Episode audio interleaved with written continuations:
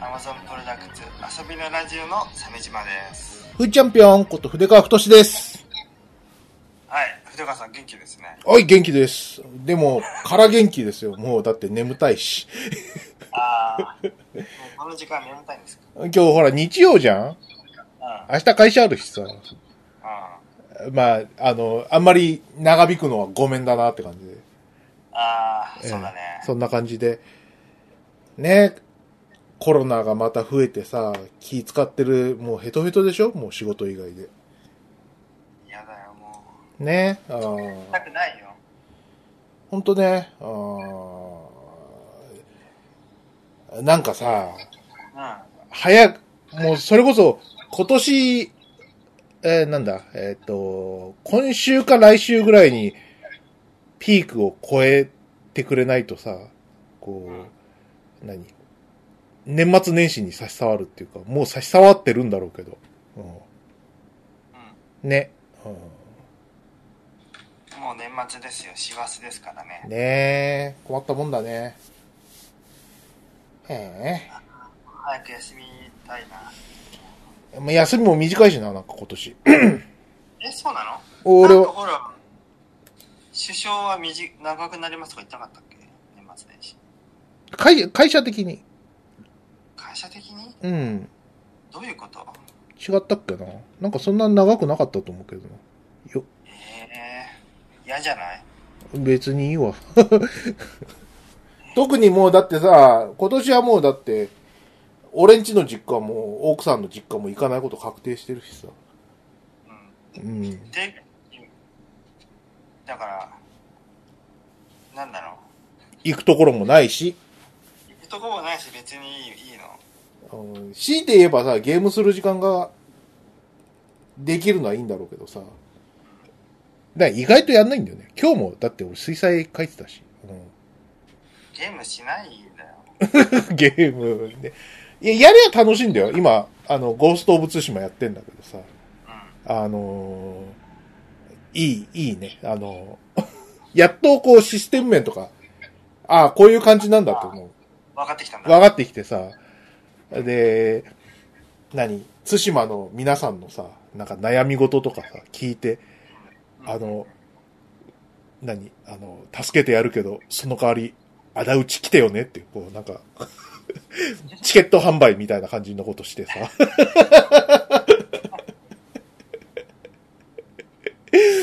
じゃあこれ手伝うけど、ね、ライブ来てよね、みたいな感じの。うん、行く行くって。 世話になったし行くよって。何枚買うみたいな感じでそんな感じなんだ。そんな感じ、そんな感じだったよ、なんか。うん。いや、津島の、こう、虐げられた人たち、もん、あの、猛虎に、こう、猛虎侵略に怯える人たちを、こう、一つにまとめるわけですよ。うんうん。仁さんはね。うん。そう。そういう話なんだけどさ、流れとしてはなんかそんな感じで、サブクエがいっぱいあって、でメインのストーリー、えー骨太のやつがあってって、割とオーソドックスな、うん、やつでね、あのー なんか、伊集院さんもやってんだよね、なんかラジオ聞いたら。そうそうそう。ね、あの、世界不思議発見をきっかけに。そう。うん、不思議、俺も不思議発見見て、あ、やっぱやっとこうと思ってやり始めた口だからさ。あのーやっぱりあの、何あまりにもリアルすぎる、こう、ジャパニーズの顔ってすごいね。うん。あ、こいつメインヒロインなんだ、みたいな感じの。 そうなんだ。柴田理恵さんみたいな顔した人のあさ、ーリアルだね。リアルでね。でもなんかあの、愛しく思えるぐらい感情移入できる期待は持てるわ、なんか。うんうん。うん。そうそうそうそうそう。えそれってすごいことだよね。ほんとね。うん。でもあのゲーム国産でなん作れないこのはしょうがないよね、もうね。無理無理無理無理。あれはもうだってさ、客観視したさ、目線が必要じゃないやっぱり。うん。ね。うんそれとやっぱりちょ、ちょっとこう、よく見せたいみたいなさ、あの、色目とかあるわけでしょそうしたらあのビジュアルにはならないよね。ね。うん、ね。うん、逆、逆やった方がいいと思うけどね。その、なんでなんかさ、ヨーロッパのなんかバラ戦争をなんか日本のどこぞのあ会社が作るとか、そっちの方がいいと思うけどね。文化交流的にはさ。ーね。うん。やりやすいと思うんだけど、なんか、あんまり人口いないからさ、多分、ヤクザの勝ち込みぐらいの人、あのー人数で戦争やってたはずだからさ。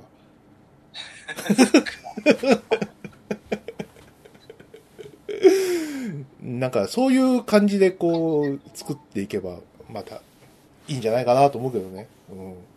あーまあ確かにそうかもね。ん。ね。うん。ヒストリエのしょさ、ヒストリエって漫画のヒストリエにあったのあの村単位の言い草とかさ、面白かったじゃん。あの、3巻だか4巻だかの。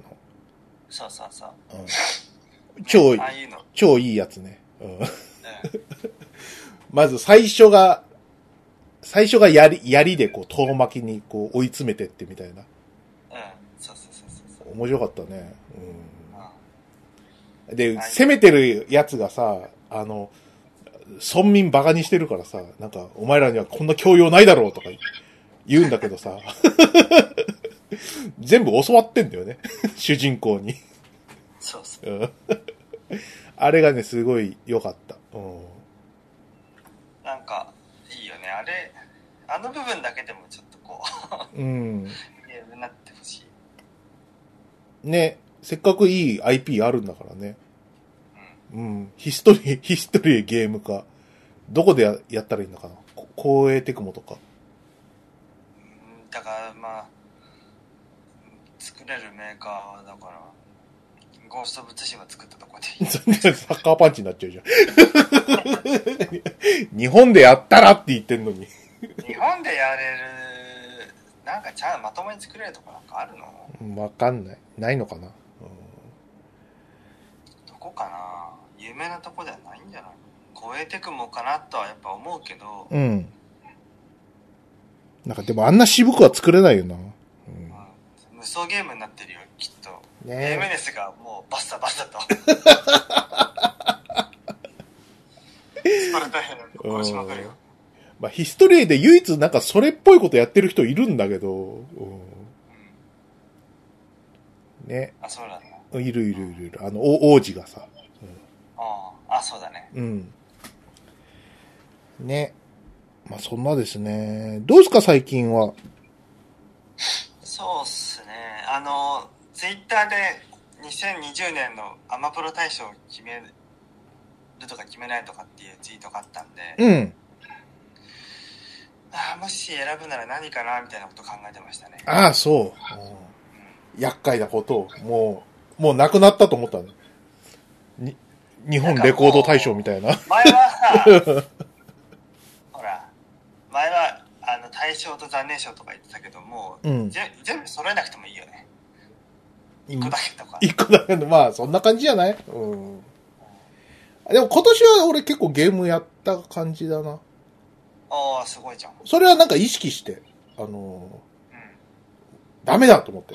せっかく PS4 Pro 買ったのに、あのー何、ダウンロードしたゲームが全部ハムスターのゲームとかダメだと思ってさ。ん。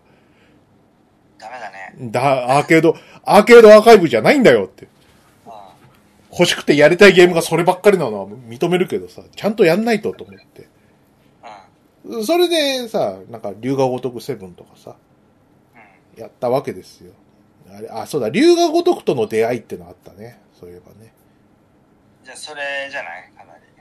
まあ、セブン入んじゃないかな。あとは、あのー、な13騎兵防衛権ね。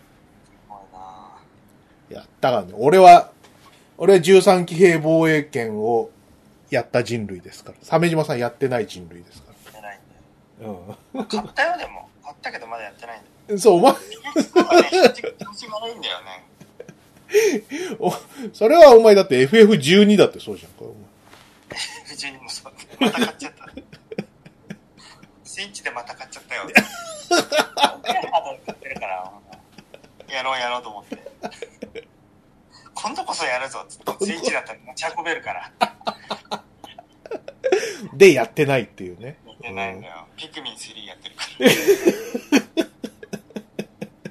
ピクミン3、ちょっとあるステージで積んじゃってさ、ううんん。うんやピクミン3はね、2人協力プレイを推奨する作りになってるのね。なるほどね。うん。で、グループを2つに分けて、そのうちの1つは敵から逃げ続けるって役割が必要なんだよ。うん。それを1人でやるのがマジ辛くてさ、うん。俺あの、急いでやりたくないの、ピクミンは。はい。だからすごいストレスでそれうん考えたらもうプランナーマジぶっ殺してえなっていやあれ、宮本茂じゃないの。宮本茂じゃないでしょうん。GO は出したでしょ、だって5は出したようん。多分ねね。お前が泣くまでって殴るのやめないぐらいの気持ちで、そっか。じゃあ、今、自由にやるべきだよ。おサメジャバさん見てほしいよ、あの、む、ラスボスの中、あの、ムキムキの気持ち悪いやつ。何それえ、FF12 のラスボス。シナリオ上のラスボスか。うんうわ出たもうシナリオ上のラスボスで本当のラスボスじゃないやつね うん。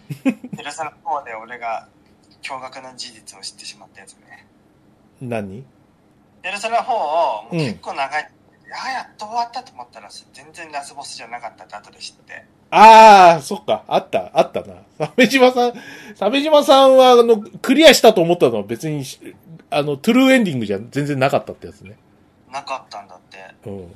ええもういいじゃんと思 って。すごいアトラスのスタッフはその、ねえ、あうんのサービス精神旺盛でね、余計なことしやがって。余計なことしやがっもう早く終わってほしいんだよ、ゲームはた。。うん。もういい加減気づけよと思って。うん。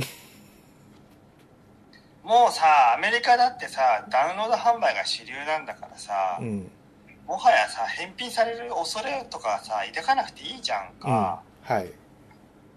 だからもうまあ多めに見て10時間で終わるさゲームない の、ペルソナ4の、トゥル、ラ、真のラスボスじゃないって誰になるのはあの、犯人でしょ犯人誰なんだろうねあん、お表ボスは足立だったんだけどうん。足立って、あれだったよね、あの、なんだ刑っけ事、の刑事の同僚だっけうそうそう後輩みたいな人ん。いたね、うん。じゃあ、そんな、かわいそうな鮫島さんのために、あの、ペルソナ4のラスボスを教えてください、ハッシュタグで。ああ教えてほしいこうだしいいよねネタバレぐらい、そうだね。いいと思うよ。うん。今からビータ立ち上げてさ、うんなんか仕組みをさ理解し直してさ、うん。ラルートやるとか、ほんと勘弁だよね。そうね。ビータどこ行ったか忘れたしね、も う。いや、なんかえ君のうちのどこかでこうバッテリーがパンパンになっているよ。うんパンパンになってる。可能性あるよ。あーそうなあとはなんだっけな龍が如くもそうだし、あ結構やってるよね、筆川さんね。うーん、ぼちぼちね。あ、ホライズン途中までやったかな。うホライゾンゼロドん、ン。ゼロドーン。ああ。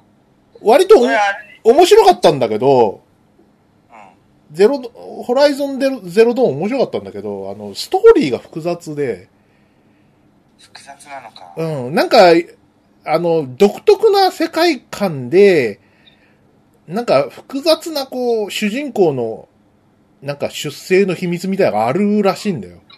ええー。あ余計なこの、として赤毛のさ、あの、顎割れ少少女いるでしょうん。あああ、俺顎割れてんだ、みたいな感じで、軽くショックを受ける っていう。キャラクターメイキングも特にはできないっていうね。うんうん、なんかね、む、難しいんだよな。なんか、興味の持続ができない。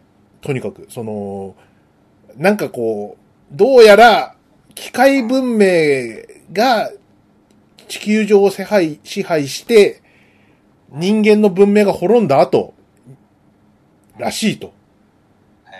へそういうのはわかるんだけどさ、はあいはいはいのーそっからこう固有名詞がガンガン出てくるわけでしょそのなんとかの民がとか、ーあのー意味嫌われた民なので、こう、いろんなとこから村八分にされてるよとかさ、あ神に近づくためにはとかさ、でもどうやら神っていうのはなんかどっかの AI の、なんかマザーコンピューターみたいなものらしいみたいなさー、マジか。そういうのがさ、もう、ついていけなくて。だって週に2回とかさ、や、で、のタイミングでやるやるわけじゃないうん。うん。忘れちゃうんだよね。 だから、あの、ゴースト・オブ・ツシマ、ララッキーなのが、日本人でなんとなく、こう、バックボーンはわかる上に、うん。あの、物語の、そこら辺の肝のところは、どうやらこう、仲間を集めるってところが、大きな流れになってるっぽいから、ああ、なるほど、みんなにチケットを売るんだな、みたいな感じの。 そういう理解で進められるから、まだ気が楽かな。多分さ、すげえ、こう、何世界観、これに凝って作ったからさ、ギチギチに冷たいのはき気持ちはすごいよくわかるんだけどさ、うん、わあ、覚えらんない。ごめんなさい。うん弓矢のアクションとかすごい面白かった、ゼロドーン。うん。マジか。うん。うん。 PS4、PS プラスでね、フリーダウンロードだったよね。ああ、そうなんだ。うん。それでやるのもいいよね、なんかね。うん。ゼルダ、ゼルダなければもっと評価されてたみたいなことは言われてたけど、確かにそうかもって感そうかじ。うん。え、モンハンなのあれは。モンハンじゃないよ。うん。なんか似た雰囲気はあるけど、うんうんうん。その、何メカのさ、モンスターを倒して、そのパーツをこう、手に入れてみたいな、そういう話だからさ。うちょっとは似てるぐらいか。ん、まあね、うん。なるほど。そう。あ、鮫島さんなんかやった今年。対策うん。思い出せるのがないな。一番対策なのは、まあ、ピクミン3かな。ど うかな本当やってんのかなあ、遊び大全を買ったことによって、マンカラとの出会いがあった。ああ、マンカラやったわ。うん。そう、娘が学童保育でやっててさ、うん。まあ元娘だけど。元娘。もう上の方ね。うん。娘だった頃。はい。何なんだろうな、これとは思ってたんだよね。うん。それがちゃんと、あのーゲームソフトに教えてもらいなが ら。ちゃんと理解して、もう中学1年になった娘とおマンカラやろうぜって。ああ、それもできるね。 うん。今更やってくれるのかっていう問題はあるけど。今度面会の時にやる。うん。やそるうそうそうそうそう。まあ、それかまた、あの、ね、あの、次女ちゃんの方に教えるでもいいけど。うん。次女にはまだ難しいな。いくつだっけ ?6 歳ぐらい4歳。 ?4 歳か。はあ、うん。来年1月に5歳になるよ。そっか。へえ。そうですね。 5歳ぐらいだったらマンカラ覚えられるのかな難しいな。うーん人それぞれじゃないうちの子はおそらく難しいと思うよそう落ち着きないからうん。 落ち着きないから。ないんだよね落ち着かないからそっねか。ああ、なるほどね。ああその代わり俺今年結構漫画買ったかなあ、そうう。んこの前もあの杉吉春全集買ってうん。ついにこう落ち着いた気持ちになったそっか。ほっほっとしたああ買ったわってこれまでバラッバラに読んでたからさ、いろんな、あの、あ、そういえば本で買ってたな、お前。文庫本で買ったよ。そうだよね。なんか電書じゃ長いなと思って。電車じゃない。うん。そうそうそう。俺、あの、別の文庫のうん、ねじ式持ってたんだけど、それが行方不明になって、うん。まあちょっと買おうかなと思ったら、比較的ギリお求めやすい全集があったから、さすがにそろそろ買ってもバチ当たんないよねと思って。買って。いいね。うんうん、いいよ俺逆にね、漫画読まなくなったなぁ本当に申し訳ないよ。あんなに漫画漫画言ってる人だったのに。うーん。ね。あの、今年の漫画大賞もいくつか候補にしたいけど、たいね、作品ありますからね。あ、そうですか。うん。うん。和山山さん。あはいはいはいはい。あの、かカラオケ行こうとかの。あ、そうそうそうそうそうん。夢中さ君にの。う。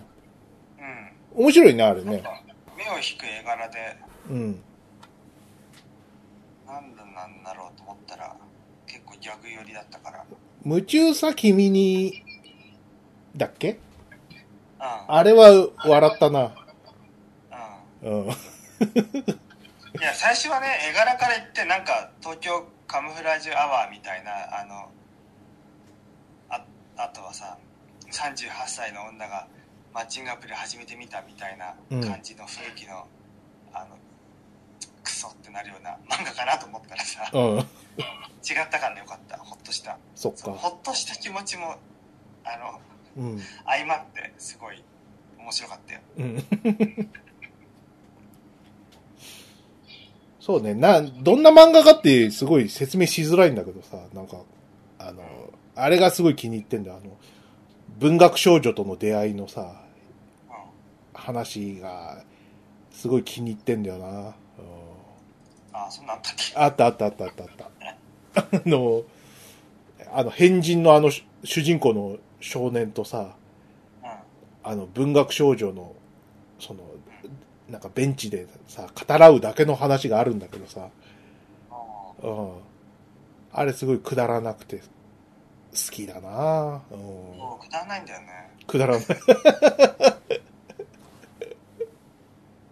と何かな望郷太郎も好きだなあ望郷太郎ね、うん、うあのあれでしょあの あの表現者のあのんそうそうそう織田長政 の顔をした主人公の、うん、そうそうあいあ偽物と言っていいよねあれ山田山田先生こいつ気に入ってたんだっていう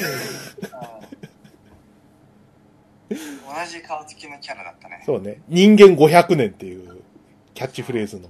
えーあのー異常気象で、ね、あのー地球がなんかどうにかなっちゃいそうだっていうことで、こうコールドスリープをするんだよね。小田顔。あそう、小田顔の主人公がさ。うあんそれで、お、起きてみたら、もう500年経ってたよっていう。うん、うん一緒にコールドスリープした奥さんも息子も死んでたよっていう。あ死んでたんだうん。そうかフォールアウト4だなもはやそうだね。うん。で、どうせ死ぬなら日本で死にたいということで、はいはいググレートジャーニーをするという。そうだ中ね東から、イランそうそうそうかなんかから、あの辺りから大陸横断して日本に向かおうとしてるんだよねで、500年経った地球はもうかなり先祖返りした人類が細々と暮らしてたよ、みたいなね。そうそうそうそう各部族ごとに揉め事を起こしてて、うん。金の概念が出来上がったりとか、そういう。ううん。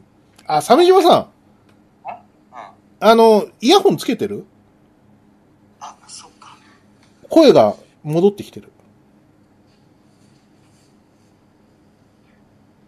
まあの今つけますはい、つけてくれ。そうだった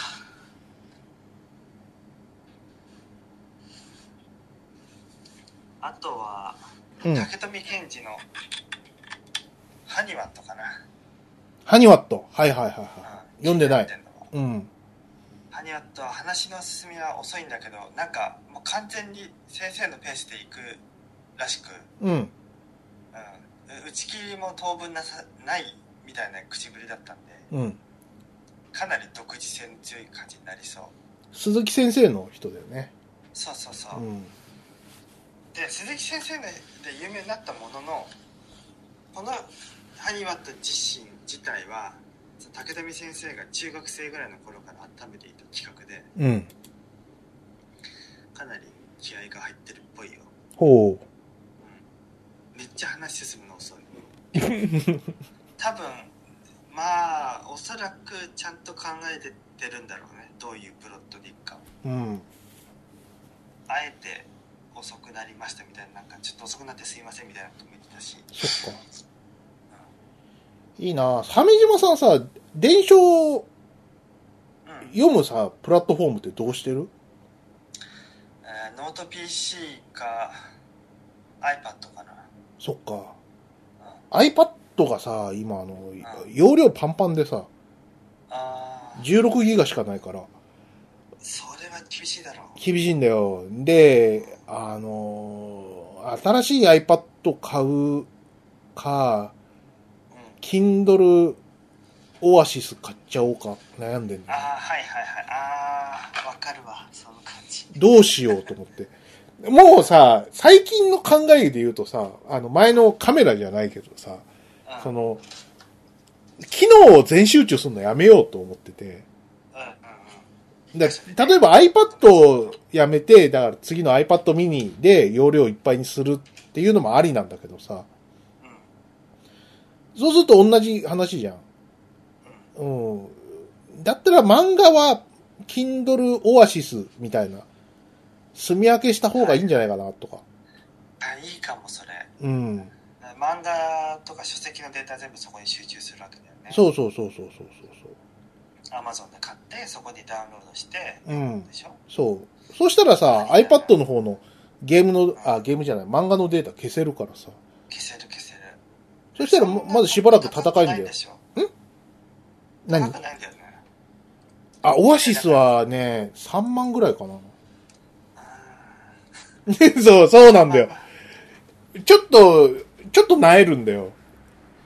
えサイズどれぐらいなのかなそんなに大きくないと思うけど。えーちょっと漫画読むにはもう大きさ欲しいよね見開きで読みたい場合とかないですかある。あのーなんだろう。俺はね、なんか、あの1万5千円ぐらいかなと思ってたんだよね。勝手に。うん。そしたらなんか、ペーパーホワイトはそんぐらいなんだけど、上位機種のオアシスの方は3万弱なのかな確か。あー Kindle Oasis バックライト月3万だって3万。うん。あとみ水にも強いってそうそうそうそうそう。俺、お風呂でさ、本読みたい人だからさ。それありだなありなだけどち小さいなうんまあいっかこれだったら漫画読めるかコミックスのサイズだもん読めるんだよな32ギガと8ギガだって32こ。こは32だよね2だね。ムカつくのが広告ありなしがあるってさ、なんで、なんで金払って常時広告出るやつ買わなきゃいけねえんだよと思っでも2000円しか安くならないよ。て。そう、そんだけなんあそだよ。う見てるうん腹立つ。じゃあ2000円払うよっていうか、うなんでそのトラップみたいなやつつくんだよって、やめてくれって。ん Wi-Fi か Wi-Fi タス。うん無。料 4G って。無料 4G ってなんだよ。無料じゃないだろ、本当は。ね Wi-Fi、Wi- Wi-Fi の無料 4G っびでて。なんだよ。うん。腹立つな。なんかそんな感じ。あのーなんかセールを待とうかっていう感じなんだけどさ。で、待つ間に、読書のタイミングがなくなるのは辛いなっていう。悩んでる今。これフルカラーなのいや、えっ、と、白黒。あー、白黒か。で、漫画で、漫画使いだったら全然構わないんだよ。う今 iPad に入ってる漫画も白黒だしさ。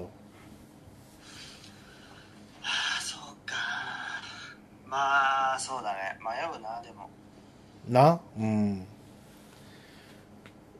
ジョジョ iPad はに、フルカラーで買ってるからなえ、何ジョジョの奇妙の冒険はフルカラーで買ってるからちょっとあ、そうなんだ。いやまあでも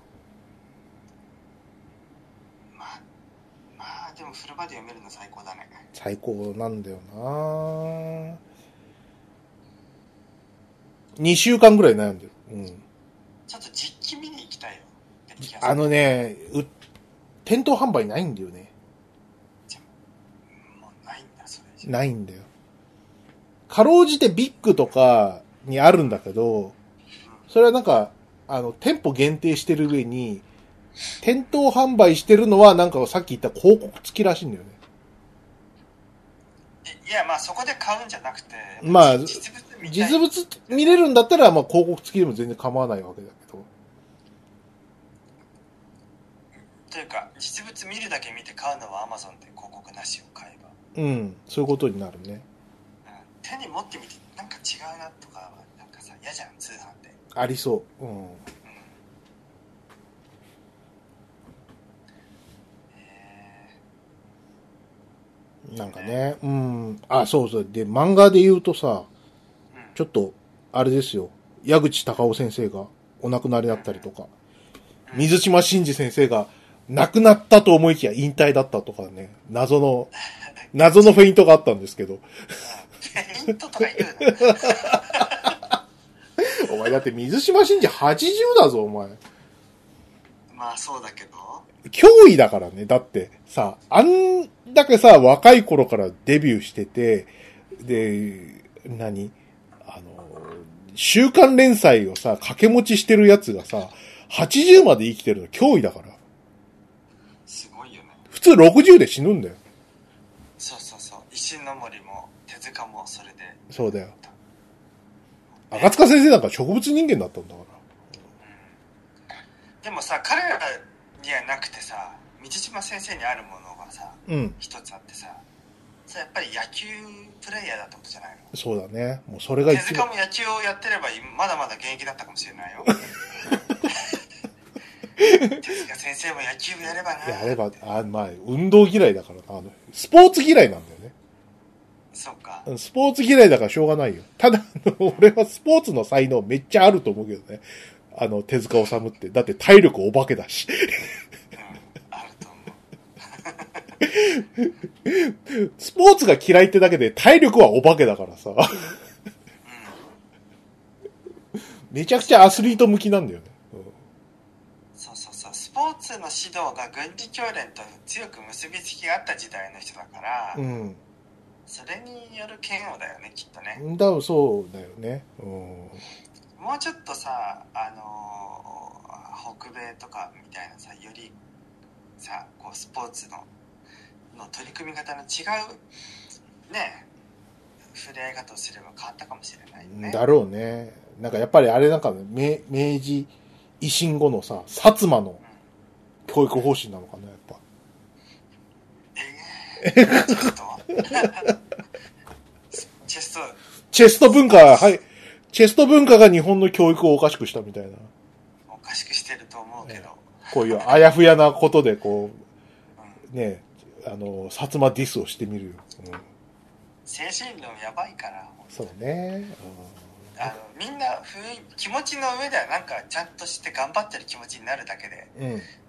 その実績伴う気がしないしうんただたちが悪いのがたまに実績が伴うっていうのがあって、そうよね。だから、うそういう人たちがさ、俺はこれで強くなったっていう、こう、生存バイアスをね、かけて、こう、このダイオキシンが強くなっていったわけじゃないですか。ん、いやー本当にねえ。まあ、それはいいとしてさ、あの、矢口隆夫。うんがさ、なくなってよ。全然好き、す釣りとか、興味ないしさ、うないんだけどさ、もう矢口隆夫の絵がね、もう信じらんないんだよ。んうんうんその、うますぎて。あんまピンときてないかな。うん。背景すごいよね、背景。すごい、そうう。そうそうそうそうそうそう。そ、そこそこそこそこそこそこう。んあのー信じらんないぐらい草木、自然がうまいしさ、あのーそれ以上に構図がうまいわけよ。ね。いやそれを週刊連載でやってたわけでしょでさ、俺、全然ピンときてないように、あんまり読んでもいないのよ。釣り吉三平も読んでないけど、他のやつはちょ、ちょろちょろっと、なんか、あの、短いやつはね、結構読んではす、いるんだけど、やっぱね、絵がかっこよすぎて、内容があんまり入ってこないんだよね。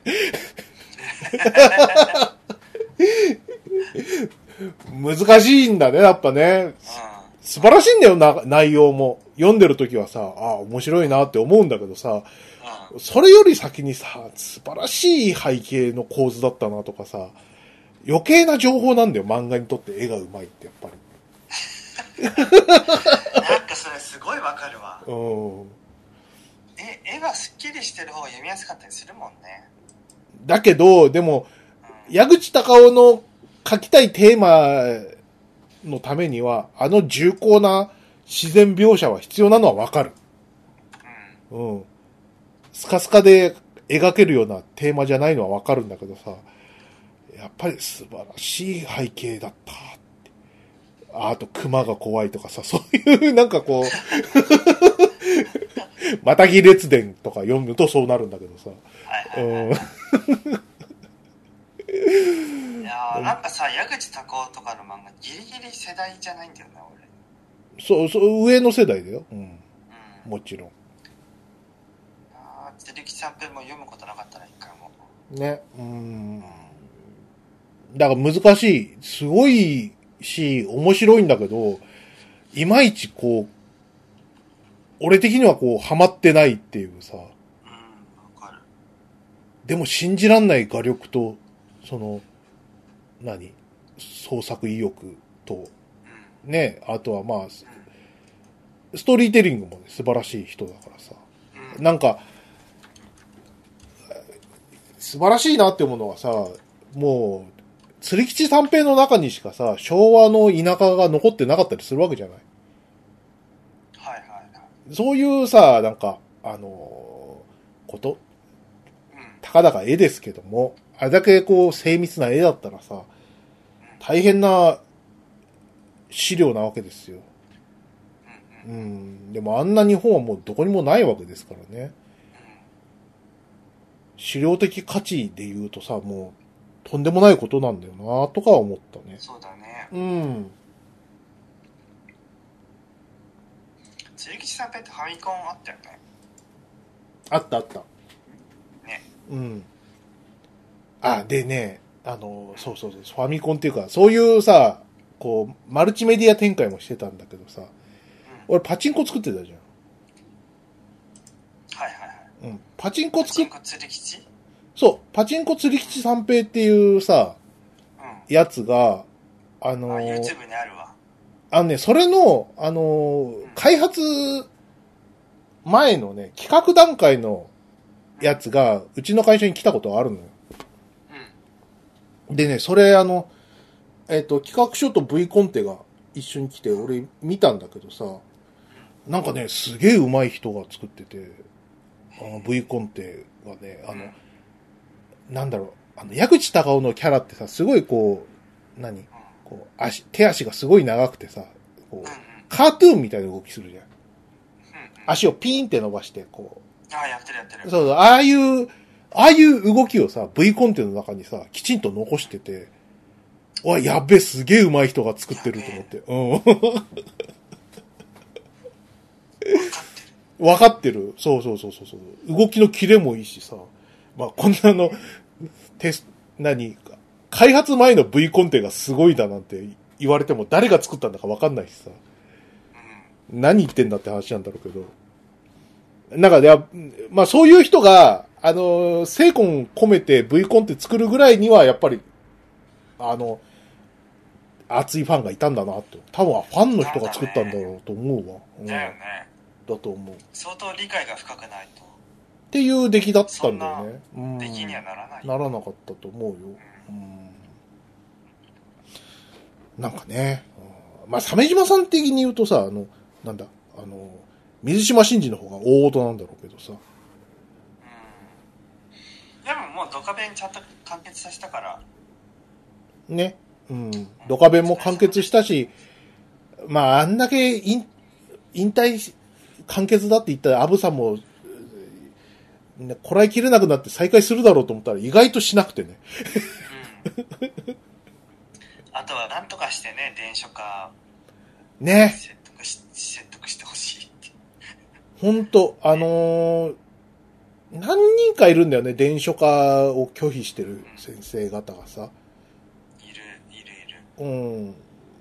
あんな時代遅れな感覚なんだなと思ったよね。時代遅れとは言いますかいね。やなんーか時、代遅れたら単純に、もろそうじゃん。魂抜かれると思ってんだ けど。あのね、井上武彦については、あの、引っ込みつかなくなっただけだと思うけど、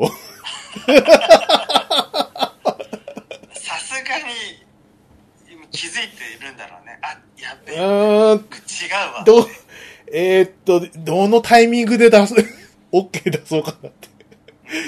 うーん。いやでも、あの時点で、なんか、その、伝承がさ、ぐいぐい来た時にさ、あの、慎重になる気持ちはわかるよ。うんうん。うん。ね。うん俺もさ、どうしようかな。なんか本屋を維持するためだったら紙の本買った方がいいんだろうなとか、一回悩むもん。ああ、そういうのもあるか。そ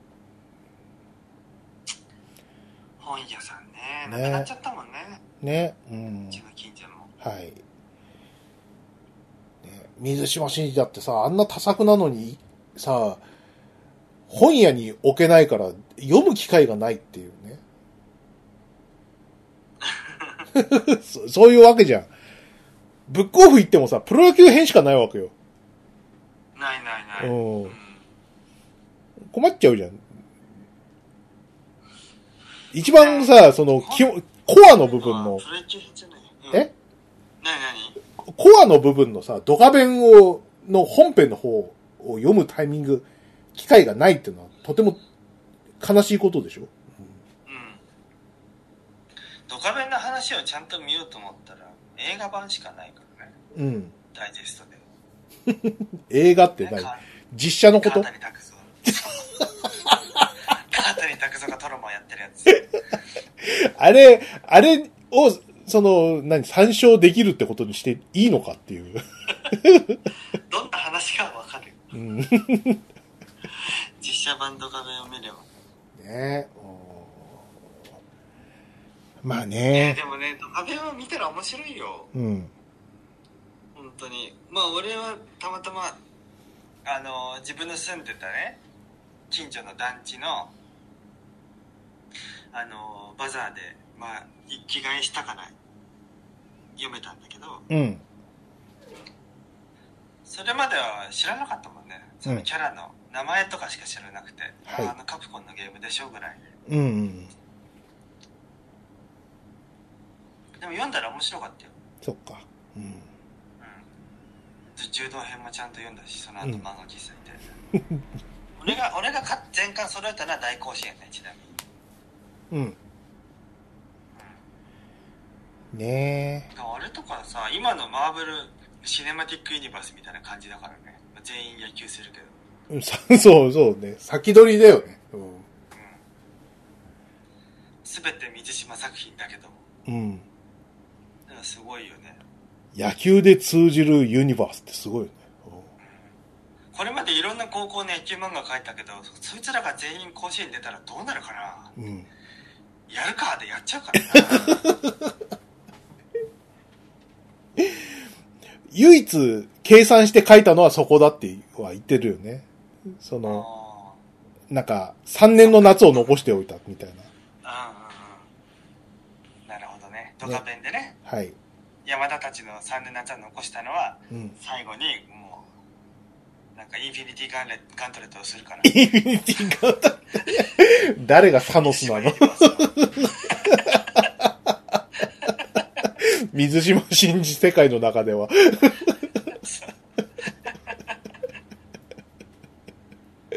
いねえ。や、めちゃめちゃ面白かったはずだよな、当時。うん。激アツだよな。だってさ、スカウトの視察でさ、岩田哲五郎とか来てるわけでしうょ。ん。ねやばいよね。藤村甲子園も用務員役として出てくるし、うん。やっぱ時代が違うから、一緒にはできないよね。そうだったみたい。ねえ。うんすごいよね。うんね感じまあなんか「ドカベン」の最後の方とかはもうほとんどアブさんみたいな感じのすごい緩いテンポになっちゃったからえ。ドカベンの最後っていうのは、あの、ドリームなんとか編。あそうそうそうドリームトーナメント編に行く前がなんか割とアブさん的なあのうんそうだね。であの、なんだ、あの、水島先生の脳内パリーグみたいうな。んそうそうそう感じだっけやっぱリーグうをん報告してくれる 漫画だったのねまあ、アブさん、アブさんも脳内パリーグだったんだけど、やや、だから現実寄りと、だからフィクション寄りみたいな分け方だったんだろうね、きっとね。アブさんは現実の中に、アブっていう、うんあの、俺のダチがいるみたいな感じで、。そうそうそううんあの、ドカベンプロ野球編は、現実のプロ野球、パリーグに、俺のキャラクターが乱戦、同じじゃんか、意味が。意味が同じだよ。一緒なんだよだから山田とアブさんが被ることはまああんまないんだよねない、ない、ない。そこは住み分けてたね。うん意外にもねうん。ね。でもなんかさ山田たちもさ俺が山田がプロ入りしたのが山田と我々って年齢変わんないんだよねあんまりねそうなプんだロ野。球編の設定だとはいはいはいはい。うん。彼ら18でプロ入りするでしょ、うんその時俺たち高校生だからうん。 1歳か2歳ぐらいしかずれてないんだよねうん。はいはい。山田と一緒に年取ったんだなとかと思えるんだよななんと幸 全せ然、幸せなことに全然同世代感がないんだけど、せない設定的にはそうなってんだよね。うんそうそうそうだからさあんな貴重なタイミングで連載が始まるのはあれありがたいことだよねねなんだっけ、あのー、爆笑、太田、田中とさ、対談かなんかした時だっけ、うん、うん水島先生が。あのー、ドカベン童貞ですかみたいなさ、あのー、質問うん、にさ、あああったああ、童貞だよっていう。きっぱりもう、もう何億ももらってる。そうなんだよねねで、その後ね、結婚展開になったからね。うんあのメイ君のみんなが軒並み結婚したからうね、ん。そろそろ嫁用意してやるか、みたいな感じで。そうそうそう、それも言ってたし。うん、さすが。 もう現実、すごいなと思って。よくさ、水島先生のさ、その、漫画と現実の区別がついてないみたいなこと言うじゃん。うんうんうんそれはつかなくなるよ。だだって四六時中さ、野球の漫画描いててさ、で、ドカベンなんてさ、さ30年もののキャラクターがさ、生きてないと思えないでしょ。うん。うんいるよねいるでしょうん。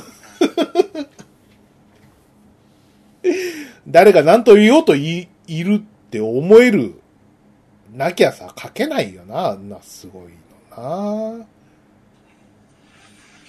すごいねねえ、秋田書店も大変だったと思うけどさ、いつ辞めましょうとか言う、もう言えないしな、みたいな。うんもう大功労者だしな、みたいなさ。そうだよ本当に、映画にもなってるんだから、うん、映画はいいだろ、別に。アー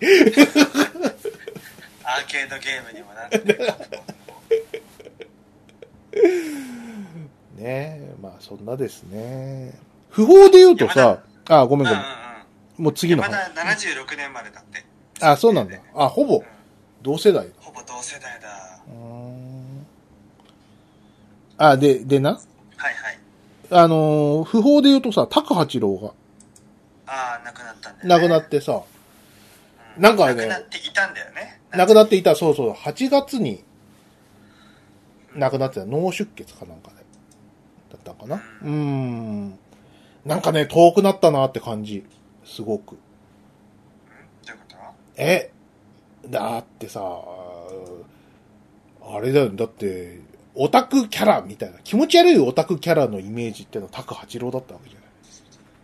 キモかった。キモい、キモいっていうさ、で、あのーこれはさ、もう、何、あの、歴史の証言として、ね、ツイッターでも言ってますけど、あのーこんなもんじゃなかったの。あん、あんた方の思ってる10倍ぐらいの風当たりの強、の強さだったんですよ、オタクってっていう。10倍で効くかなぐらいだよね。う。うん。お前、お前はキリシタンだな。い違います。そ、そんな、そんなキリシタン、俺はキリシタンじゃねえなって、じゃあ踏んでみろ、みたいなんレベルのね。もうラムちゃん、うん。人権、人権はなかったね。ラムちゃんの踏み絵、踏めませんみたいなさ、そういう。 笑い事じゃないんだよ、本当に。だって、宮崎、宮崎勤がさ、衝撃的だだったわけじゃないねえ、今田優子。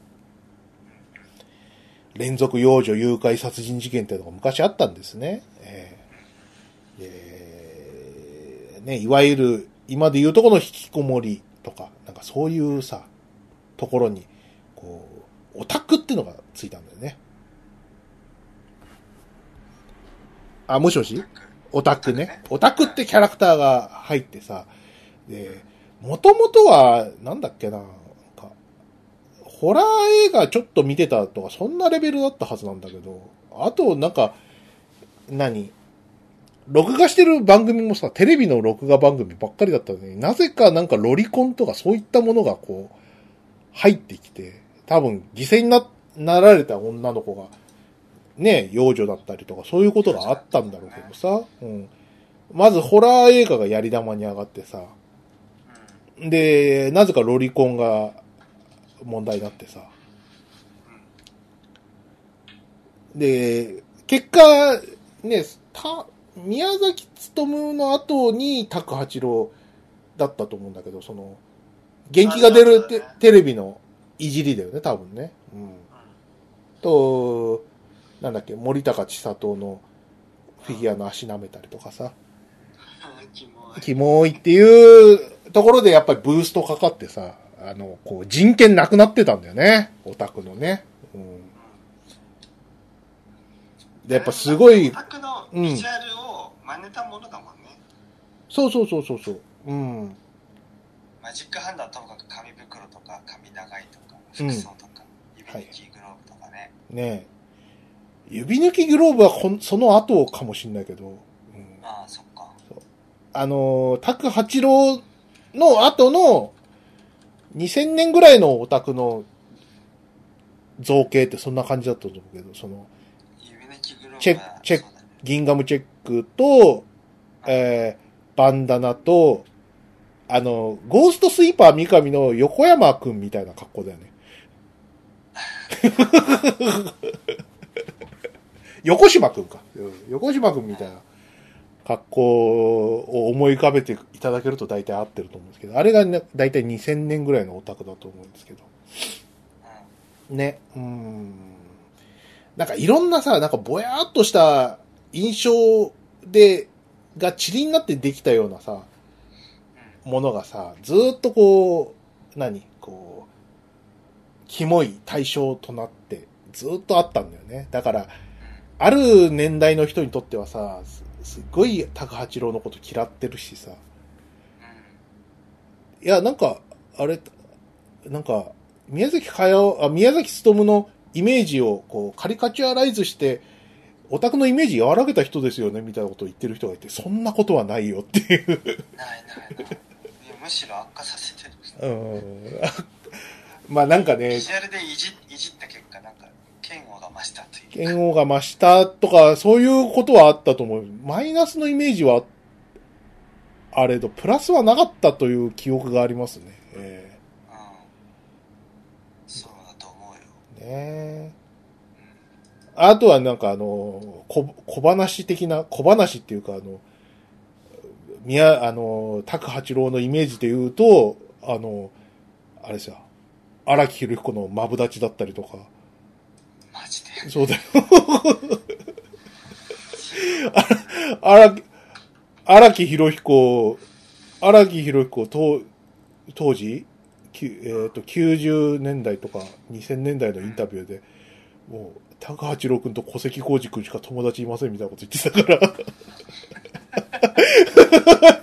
随分社会的になった人ですよ。方ですよ。えそのメンツなん だよ、えすごいねっていう。ううんね、あとは、あれかな、あの、俺的に印象深いのは、そのオタクのいじりの方じゃなくて、あの、オウム事件に関係して、あの、スパー市場で、えーっとね、ヨシリンと、えー、拓八郎の構想みたいな、せ、んうんうんせ、あの、市場バトルみたいなことがあったの。うん、そうそうあそっうそたねう。うん。全然読んでなかったけどあれはね、ずっと読んでたな。スパー、あの頃面白かったな。うんうーん。なんかね、あのー、えっと、オウムに殺されかけたヨシリンと、うんえっと、信教の自由を持って、えっと、オウムを擁護する拓八郎と編集長の鶴氏さん。っていう構造で、それで、ヨシリンが、えっ、と、スパを出てったんだよね。うん、ああそうかそいやー宗教の自由とか言ってらんないからやばいやつらだったじゃんう。まあそうですよ、もちろん。うん。だからまあその、擁護のおかげで、おかげでっていうか、擁護のせいで、あの、高八郎は表舞台から消えたっちゃ消えたんだけどね。さすがに、なるほどそうそうそうゆ、筋が違いすぎるからさ。うん。そうだよねねえ。なんかそんな人。うん。なんか、俺的にはなんかスパのライターのイメージの方が強いのかな。スパあスパのライターでもないんだけど、ススパの、あの、そういう騒動の方が印象に残ってるかな。それのおかげでこう、ちょっと人生狂っちゃったような気がする。うん。はいはいまあな90年代の人だよねうん。あのサブカル時代のねそうだね。うん。うんそんな懐かしいのいっぱいあるな。なんか、木村拓哉対小沢健二みたいなさ、なんか。えそうだったのそういう、なんか、あったよ。あの、ファンがね、意識しててね。当時、うあの、キキムタクがもうちょっとこう、売り方が違う時代で、んあのーな、い、糸井重里にくっついて、ちょっとこう、サブカル系のこう、売り方をしてた頃があったんですよ。そうなんだあったあったあったあったあった。あキムバス釣りの時代えバス釣りやってた頃よりも、ちょっと前ぐらいからじゃないああそっかうん。なんかさ、深夜、ど深夜の番組で、キムタクがオナニーの話してるの覚えてるよへえ僕のオナニーはね、みたいな。あもう考えらんない、キムタクが。あの、ジャッジアイズがあ。れですかうジャッジアイズもあれですか押し入れの2階からこう飛び降りながらん。そう、空空中で射精するみたいな、そういう話をさ。それは確か大月健二だっけ うん、大月、大月、ねえ。オナニーしてんの丸分かりだよ。ドスーンってきたら、あ、あいつオナニーしてんなっていう。しかも今出た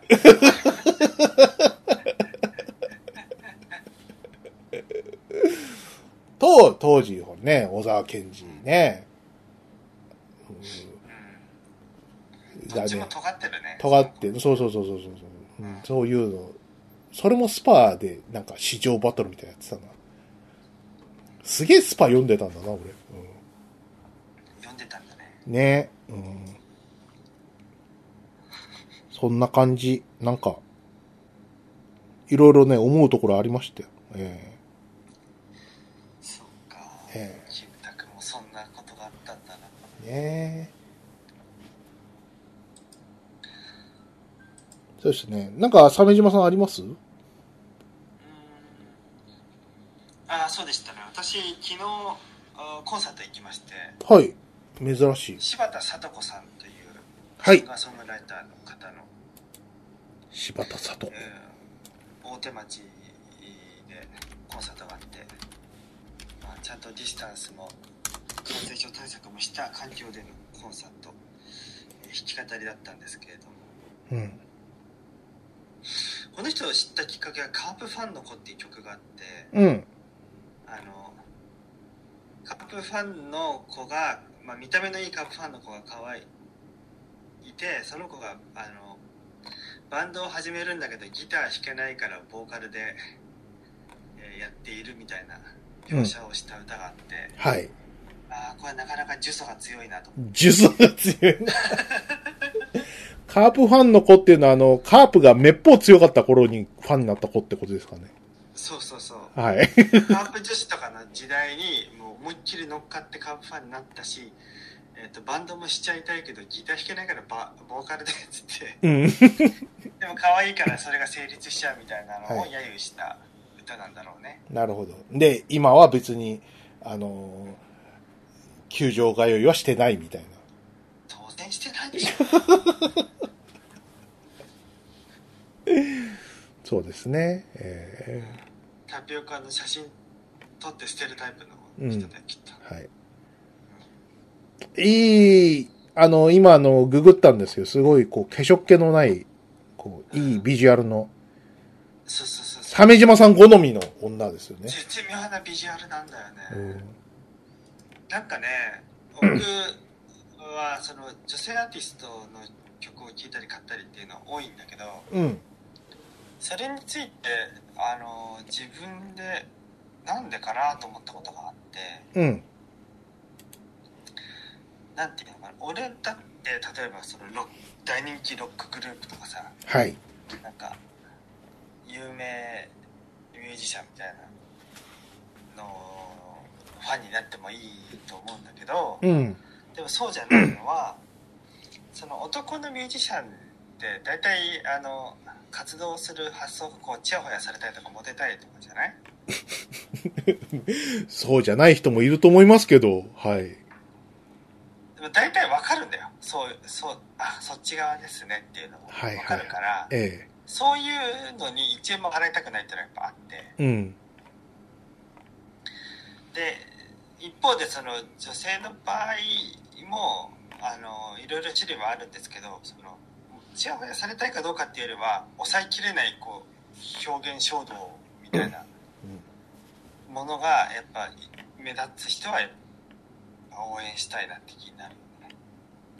なるほど。その、うん発射目的にはお金を払いたくないけども、うんピュアなそ衝動には払いたいみたいな。う、表現したいという衝動が、あー強いというのが、み見て取れる人っていうのがわかるから。それが、こう、顔面の、こう、そっけなさが、そっけなければそっけないほど鮫島さんはググッときちゃうわけですね。うんまあ、顔面はそんなに重要じゃないよね。だからでも著しい美人だったらちょっと違うって思っちゃうでしょ。ちょっと警戒する。警戒する。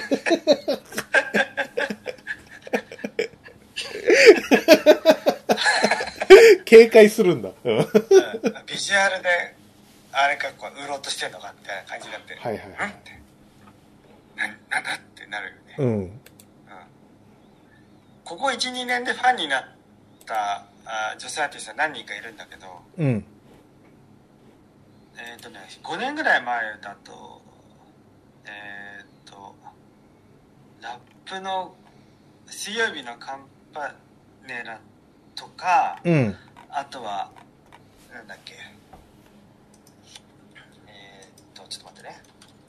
水曜日のカンパネラとかもすごい美人。まだまだまだまだ結論出してないあそうですちゃんと最後まで聞いてください。えーっと、カリスマ .com か。うん。っていうのあったんだけど強火でカンプネラはきあんまり最初は印象に残ったけどよく聞いたらあれなんかこいつら違うぞと思ったの。うん。で思った理由がえっとねあのこうなんていうのお表に立つ役割としてのコムアイさんがいいるんだけどうん。もうあのひょ音楽とかパフォーマンスとかそのミュージックビデオとかからこう抑えきれないサブカルおじさんたちのこう雰囲気がもうすごいブシュブシュ出てて。はい。あーちょっとこれあれだわってちょっと男すぎるわと思って男すぎるちょっとこれ CD, CD 買わないなと思ったんで、 うん。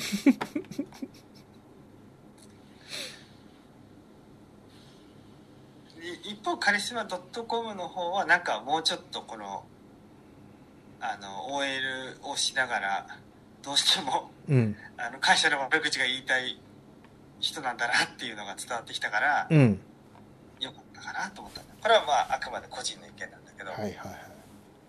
でそれからしばらくしてラップじゃなくて、えー、とシンガーソングライターでその3人ぐらいあこの人いいかもっていういうアーティストが現れてうん。現れたっていうか、まあ、それ気づいてでそれが、えー、と金子綾乃と吉澤佳代子とうん。柴田聡子だったのね。はい。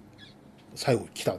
うんでその3人ともすごい歌とか作品はすごいいいんだけどミュージックビデオとかを見るとだんだん違いが分かってくるんだけどはい。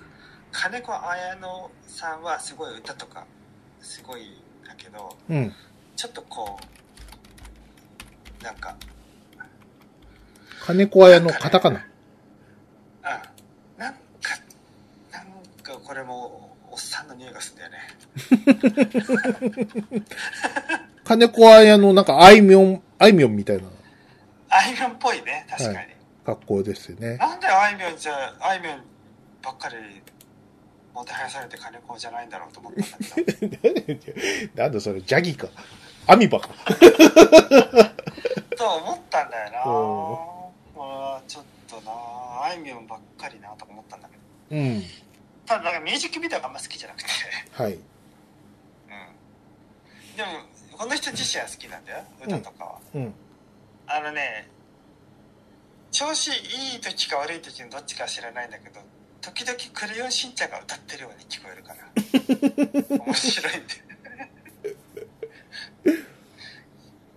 ラジオとかでもたまに流れてると思うんだけどな、うん。うん、あのねこれ女の人でしょうん。声質がクレヨンしんちゃんに似てるんだよねああ。はいしんしんちゃんの声優にはいはい。矢島さだんかのらかな、そう歌ってるとちょっと突然しんちゃんになるんだようん。うんそこは別に悪いとこじゃないんだけどね。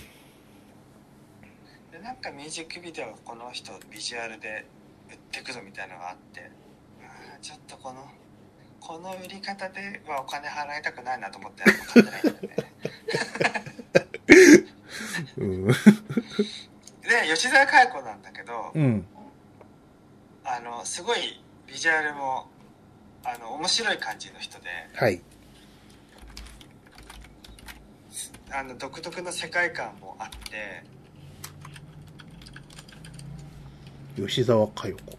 そうこの人知ったきっかけは YouTube で、えー、と井上陽水を聞いてたらうん候補に出てきたんだよね、うん残っている残ってるって歌が出てきたのうん。でイントロとかがあの帰れないい陽水の帰れない2人のオマージュで作られてて、うん。でそれであなんか気になるから最後まで聞いていてで歌の内容はあの初めて彼氏と合体した女があの朝帰りする時にあのふわふわふわとこう充実した気持ちを歌ったような感じの歌だったのね、うん。うん、でそれで印象に残っててその以外の曲も聴くようになるんだけどあの聴いていってすごい好きなんだけどちょすごく女の人向けすぎてはい。あんまここの人の濃さで生きづらいなと思ったんだよねお女のことを歌いすぎるってこといやじゃなくて女性向こっち客層がすごく女性向けなんじゃないのかなって気がしてきてうん。コンサートもいつか行きたいけどちょっとなんか居心地悪いのではとか思ったねはいはいはいはい。でも歌自体はすごい面白いこの人もうん。で柴田聡子なんになるんだけどうん。この人はカンファンの女の歌で実績があるからはい。最近のいやどうなってるかなと思って聞いたらすげえビジュアルが変わっててうん。なんかすないつの間にかすげえシュッとしてるなんかあの化粧とかもあネネタでやってんのではって思うぐらいシュッとしててうん。そこが面白かったじゃんああ。なんだけどあの動いてたりコンサートしてたりの普段のこう行動を見てるとあ大丈夫こっち側だなっていう感じ あ、ブレてないなっていう安心するわけね。そうそうそうんなんかそういうイケてる感じのあ格好をしてますが本質は変わってないっていうこう安心感があってうん。であとはこの人はねえーっと作詞がすごい独特なんだよねちょっとよくあよく見ないとわかんないみたいな世界観があってうん。そこも魅力だしあとはメロディーも、えーすごい耳に残るし聴きやすいなと思ったんだよな、なるほど。うん、で見た目の話で言うと,、えーと YouTube とかで見てるとそのコメントを見るとなんかブスなのかブスじゃないのかわかんない可愛いのかわかんないすっごい絶妙でギリギリなラインだって書いてる人がいて、うん。このあやふやな不確かなこうよくわかんない落ち着かないうん。心をざわつかせるビジュアルないいのかなとか 思っ美人、美人に見えるんだけど、た、うんでもなんかすごい隙がいっぱいある感じだよね。そうだねうん。なんかねそうキャラ絶対濃いと思うんだよねこの人うんなんかす隙があるからさ、すごいモテそうなビジュアルしてるなっていうイメージがあるんですが、どうでしょうかなんか、びっちり好きない人ってさ、男の人怖がるからさ、はいはいはいだ誰とかそれって誰だアンなジェリんーかナ・ジョリーとかいや、そういうことじゃない ですか。だからそれはなんかあの、せ戦闘に対してとかでしょアンジェリーナ・ジョリーの隙がないっていうのはさ、裏剣が来るとかそういうことでしょそうそう そうじゃなくて、なんかこう、なんか甘めのコーデでみたいなさ、なんか、はあ、あらゆるところにこう、根草バセができるみたいな人はさ、うん怖いじゃん。でも、うん、あなんか隙がありそうな、ね、こあーそうかそういうのはあるよね確かにねう、ね、隙がありそうなって言うとなんか、肉食系女子みたいな言い方だけど、なんか、そういうのじゃなく、こう、俺を、 歌一曲も聴いてないのに、こんな断定で言っていいのかみたいな。 そんな気はしますけどね。うん、天然でこう、好きだらけみたいな。うん女性の部分をこう、拒否してるみたいな。なんかそういうのあるかもしれなないんかあんのかもしれないですね。詩の中でもちょっとそういう部分うん。あるな、というわけで柴田聡子のおすすめ曲を3つぐらい伝えておいた方がいいかもね、はいせっかくなんでえっ、とね歌がねすごい綺麗だなと思ったのは「いい人」っていう歌ねうん。でこれは YouTube で聴けるんで聴いてくださいはい。であとは「結婚しました」っていう歌があるんだけどうん。ミュージックビデオの勢いがあって面白いうん。えーっとねせ狭い公民館みたいなところを2セットを組んで、えー、デタラメに踊るんだよねうん。それが面白いですうん。3曲目。 3曲目はどうかなこれもちょっとこう聞きやすい感じの、うん、つい比較的最近の曲でワンワンコロメーターっていうシンプルなうん。あの曲があるんだけどそれとかいいんじゃないかなっうん。てとこですかね今、差し当たってミュートにして結婚しましたのミュージックビデオ見てますけど、何ですかね。 あの、星型のぬいぐるみとぐちゃぐちゃに戯れてる人が、そうそうそうあのダンサーが出てくるじゃないはい。お女性が柴田さん以外のうん。その人も派手じゃないのがいいんだよね、はい。顔がえなんか全体的に女の人だけで作ってる感じしないえうん。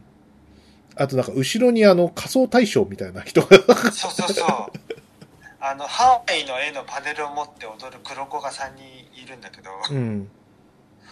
なんかさそのこう女の人だけで作りたいものを作ったっていう雰囲気がなんかすごくいや実際は違うのかもしれないけど、うん。それがすごいいいなと思うんだよなはあと思ったんだって、鮫島さんさ、もしかしてなんかあの、うん、ゆり性癖とかあるのかなそんなことはないか。ゆりについてはそんな知らないな、う違うんだよそのあんまりセクシャルな思考じゃなくてん。うん。こうなんていうのこのお男とかそうモテたいとかさこうセ,、セクシーアピールとかじゃなく表現したいものや作りたいものを作ってるなっていう雰囲気が伝わってくるのが好きなの かも、なんか、代々木高原みたいなところで失踪してますね。そうそうそうそうえっってならない公園で失踪してるしうん。でなんか黒子の人もなんかパネル持ってフラフラしてるでしょ、はい。不思議で不思議だなって思わないそれ、そうですね。えうんで歌詞の中も歌詞も結構唐突で「箱の中身は千葉哲也」っていう歌詞があるんだけど、えうん。すごいリズムもいいところで急にそのフレーズが来るからなんかね忘れらんないんだよね、そっか。うん、この3つは聴いてほしいですよねうんなるほど。珍しいね。アマプロで曲を紹介するなんてね。そうだねね音楽で話しないもんね全然しないからね。そうだ柴田さんとこうん。いや、ちょっと俺も後で見てみるわ。うん今のミュとージこックろビ、デオを見て嫌じゃないっていうのが最高だよ、でもさ、俺の今、この柴田さこさと子さんの出会いっていうのさ、もうミュートにしして見てるミュージックビデオだから、もう、気違いだからさ。音があれば何かしらのい、なんか、理由があるとは思うんだけど。うんそうおでかすしなね。人たちだよねこれね。はい。いいですね。はい。あと、そうですね。ちょっと、ハッシュタグじゃないんですけど、あの、紹介していいですかね。はいはいえっとですね、ハッシュタグアマプロの、エンマ、エンマさんうんうんがですね、あの、ツイートしてて、あの、筆川さん最低っていう、なんか、うんどうやらあの、このエンマさんが書いたらしい漫画をアップされてるんですけど、本当ひどくて、ええまあでも、俺があの、何、あの、著作権放棄してますんで、あの、そうだね。筆川太というエロキャラクターについては、書いていただいたみたい山本ですね。にはもう出していいからね、ふと。出し、出していいって、許可出したんで、もう、あの、文句何も言えないんですけど、なんか、うあの、女子中学生をね、あの、なでなでしてる僕が、 んギューギュージュスーンスンスンスンスンって言って、 僕鼻詰まってるんでね、あの、サワサワしてますよ。えーふで、あの、JC がね、ふとしさんって言ってますね。なんか短パン履いてるんだよね、筆川が。そうですね。リュッえクショって。リュックるな、これ。ー、それあのね、短パンがね、あの、ああれなんですよ。あの、膝上みたいなやつじゃないですよ。マジ短パンなんですよね、これ。そうそうあの、エンマさん、僕のイメージこんななんですか こんな、みっちみちの短パンを履く。うんねちょっと前で女子高女子中学生に後ろから抱きついてる抱きついて、あの、すごい、ありがとうございます。すごい、あの、土調したおちんちんが大きいんですよ。ありがとうございます。グイーって言ってますね。えね「としさん」って言われてる自分えビクデュフねごめんね、レイナちゃんって。レイナちゃんってキャラなんですね。ええそうですね。もし、つうか、これもしかして通報案件じゃねうん、そうですね。 もともと私が悪かったわけですし、な、何をレイナちゃんが悪いことがあるんだ100、100ゼロで俺だろ、これ。いつも最後のまま少し向こうで休みませんかまあ、ねえ、これもう続き、続きはいつ続き見たいよねねえ、ああ、いいですね。もうせっかく書くんだったら、あの、もうなんか、本にして、なんか、あの、お金にした方がいいですよ。 こんなネタで、ネタでこんなめんどくさいだけですからね。えいやー太さんのこの土壌がこんなに元気なのはやっぱり陽明酒ですかねえああ、そうですね。陽明集のおかげでしょうね。これは絶対にすっごい。 だって、おもうなんか、腕みたいな太さじゃないですか。そんなことないか。グイーぐいーって。スカート持ち上げてますよそうね。いやーいい。いや、でもね、もう元気よ。あの、陽明酒様のおかげで。うん聞いてる。聞いてるうん。あのね、なんだろうな、よ、陽明酒飲む前はね、俺、なん、何時間睡眠かな。1時6時とか結構頻繁にあったのね。ああ起きちゃうんだ朝早くお起きちゃう起きちゃう。1時、寝て、6時だから5時間とか。よく寝たで6時間とか。短いねちょっと短いんだよ。うそう。これがすごい悩みでさ。んで、今なんだけど、まあ30分から1時間は伸びたかなって感じ。あだから、1時、7時って感じにはなったんで、あ効果あったんじゃんあった。完全にあった。あとね、あの、なんだろう、昼間眠くなくなったわ。ああそれ助かるねあのー午後とかさ、かなり4時ぐらいになると、もう眠さがピークでさ、ちょっとソファーのある部屋で、10分ほど仮眠取らないと仕事になんないみたいな。うんうんうんそんな感じだったんだけどさ、今なくて大丈夫、全然大丈夫だね。うんすごいじゃん陽明酒結果すごい。結果すごいけどさ、あ、体にいいんだなってわかるけどさ、うんうんあのーこの効能ってさ、すごいなんか、やばい薬とかでもさ、こうなるんじゃねえのっていう気はしてて。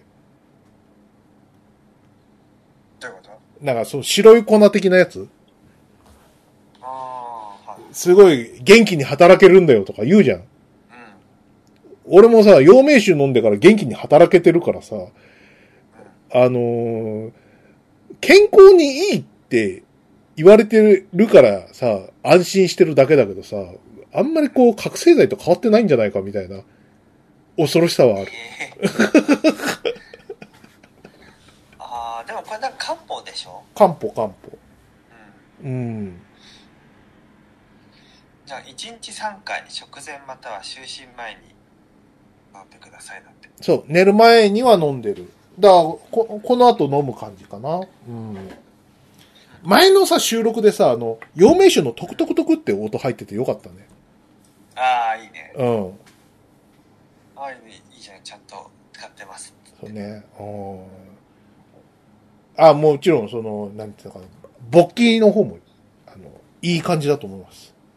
陽明酒様のおかげで。えもうレイナちゃんも満足えレイナちゃん、 レイナちゃんはわからないですけど、 レイナちゃんも満足かもしれませんね。ええこの、短パン太しくんのね、えーあ熱々の土壌が短パン太しの絵がすごいな、これ。すごいね。著しい短パン以外は、大体合ってますんで、大体合ってる。大体合ってますんで、あの、エンマさん、絵うまいですね。うん超そっくりだよ。ちょそっくりそっくり。メガネの形が違うぐらいで。えうん。怖かったね、これ。ーねえ。うんこれは似てるな。まあ、話がとっちらかりましたけど、あのーおすすめですよ、マジで。うん。うん。余命しかねでしょ陽明酒がね、うん。陽明酒とレイナちゃんはおすすめですね。おすすめ。はい。柔らかいし、いい匂いがするし。いいね。あ、陽明酒もあの、いい匂いしますからね。えああ、そうなんだ。そうそうそう味はどうなの飲みやすいのー味はもう慣れた。慣れた。慣れた慣れ癖なた。んだな。まあ、漢方だもんな。そう。苦くはないけど、あの、なんかあの、咳止めシロップみたいな感じかな。ああ、うん。なんかわわかるわかる。うん。そう。そういう感じなんだ。まあ、そんな感じでね、えー、エンマさんありがとうございました。ね。はい。ちょっと、あの、今週は、ハッシュタグピックアップしてるだけですけど、ま次た、回はね、丸ごとそうですやりまねす。んで。はい。ど、どしどし、あの、えーっと、ハッシュタグつけて感想お願いします。そうですよ。まあ、そんなとこっすかね。はい。うん。そのとこですかね。はいうんあ、じゃあちょっと、こ今日の陽明詞を。あ、今日の読みし。はうんい、いきますよ。あ、トクトクいかね。くそあれ。くそあ、量が少なくなったからかな。じゃあ飲みます。はい。ああ。ああ。あめ。これは、決まったね。これでビンビンですよ。えうん。ーということで。いやー、俺も買おうかな。あ、いや、鮫島さんもやろうよ。あの、う陽明酒ラジオやろうぜ。うんん。よしよ し。だねういいよ。あの、アマゾンプロダクツクロニクルね、ん。うん。こう、俯瞰で見るとさ、ここら辺で二人が陽明酒を飲み始めるっていう。2020年。あー、そうだ。それで思い出したんだけど、ちょっと今日、机の整理してたらハードディスク出てきて、うん。えっ、とね、第2回からの放送分のデータが見つかった。あ、そうですか。うん。2回から2010年頃までのがあ見つかったよ。第2回というと、あの、鮫島茶畑白石って感じですか。そうそうそうそう。えやっぱ1回はないんだよね。ーねな。んなんだろう。どうすんのアップすんの YouTube とかにアップできるんじゃないかな。まあ、してして。うん。そしたら、アマプロちゃんに更新、なんか広告させるから。うんね。いや、なんかさ、アーカイブ揃えなきゃいけないよね。わ我々の。筆川さんとこに今見つかったデータを共有して、うん、一ところにまとめた方がいいよね。そうですね。はい。何年、年ごとに。うん。じゃあ終わりましょう。はい。はい。えー、と Amazon プロダクツ遊びのラジオではですね、えー、Twitter 上で「ハッシュタグアマプロで」えーお便りを募集しています、えーハッシュタグアマプロでツイートすると、えー後々それを探し出して我々が読みますので皆さん、えー今回の放送の感想などね本当はコモアイはこんなにいいんだぞとかね、ええー僕はいいと思いませんがえ、そう そうですね。くださいええあと、レイナちゃんは柔らかくていい匂いがするとか、そういう話をしてくだレイさナちゃんのい。続きもええ、レイナちゃんの続きを。そうですね。ええ、短パン太しくんを見てください、皆さん。ええ、短パン太しのね立ち絵が欲しいはい。これ欲しいじゃない。レイナちゃんの方なの。立ち絵はよ。はい。はいということでじゃあ鮫島でした筆川でした。バイナラッピーバイナラッピー。世間を幸せにする達成感社会の一部としての充実感納税しなきゃ社会はない社会がなければ人間じゃ